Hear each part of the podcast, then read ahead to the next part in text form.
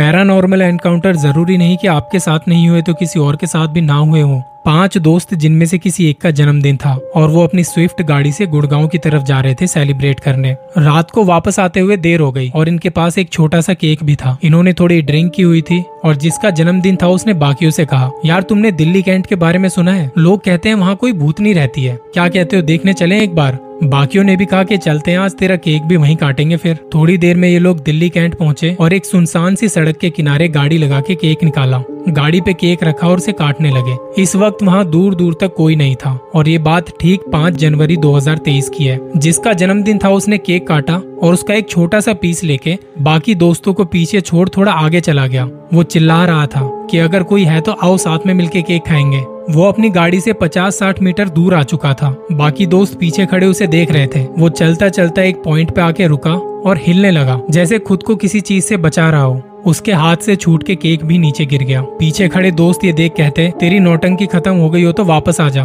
पर वो वहीं खड़ा रहा। दो चार मिनट तक उसने पीछे मुड़ के भी नहीं देखा। दोस्त गाड़ी स्टार्ट करके उसके पास तक पहुँचे तो वो अभी भी वहीं खड़ा था। गाड़ी जब उसके आगे जाके रोकी और देखा तो उसके चेहरे पर केक लगा हुआ था और उसके मुँह के अंदर भी केक ठूसा हुआ था, जैसे किसी ने उसे केक खिलाने की कोशिश की हो। और यहाँ से जब वो गया था तो ना तो उसके चेहरे पर किसी ने केक लगाया था और ना उसे किसी ने खिलाया था। फिर ये कैसे हुआ?